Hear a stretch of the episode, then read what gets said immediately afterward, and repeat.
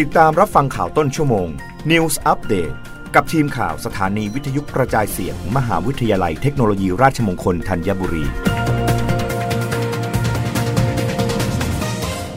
รับฟังข่าวต้นชั่วโมง โดยทีมข่าววิทยุราชมงคลธัญบุรีค่ะ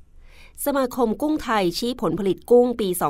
2565 ไม่ไปไปตามเป้า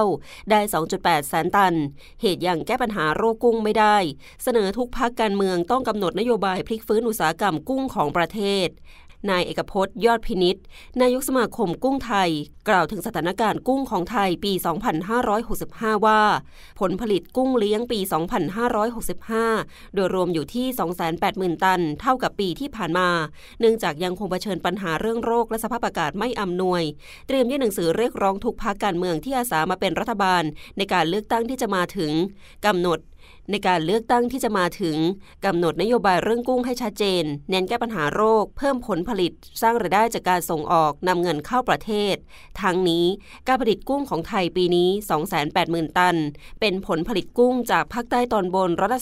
32 จากภาคตอนออกร้อยละ25 ภาคใต้ตอนล่างฝั่งอันามันร้อยละ21 ภาคกลางร้อยละ12 ภาคใต้ตอนล่างฝั่งอ่าวไทยร้อยละ10 ส่วนผลผลิตกุ้งทั่วโลกคาดว่าจะอยู่ที่ประมาณ 4.8 ล้านตัน เพิ่มขึ้นร้อยละ11 ด้านการส่งออกกุ้งเดือนมกราคมถึงตุลาคมปีนี้ ปริมาณ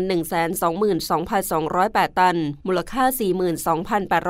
42,812 ล้านบาท เมื่อเทียบกับช่วงเวลาเดียวกันของปี 2564 ที่ส่งออกปริมาณ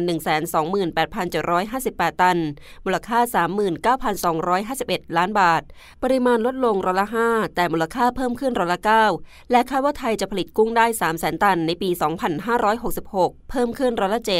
อย่างไรก็ตามในช่วงต้นปีที่สมาคมกุ้งไทย และตัวแทนอุตสาหกรรมการเพาะเลี้ยงสัตว์น้ำและอุตสาหกรรมเกี่ยวเนื่องตลอดสายห่วงโซ่การผลิต ได้เข้าพบรัฐมนตรีว่าการกระทรวงเกษตรและสหกรณ์ต่อมาได้ยื่นหนังสือถึงพลเอกประยุทธ์จันโอชา นายกรัฐมนตรี เพื่อขอให้สินค้ากุ้งเป็นวาระแห่งชาติ และออกมาตรการแก้ปัญหาการเลี้ยงเรื่องโรค ให้พี่น้องเกษตรกรผู้เพาะเลี้ยงกุ้งเร่งด่วน เพื่อพลิกฟื้นสร้างความเข้มแข็ง ให้อุตสาหกรรมกุ้งไทยทั้งระบบอย่างเป็นรูปธรรม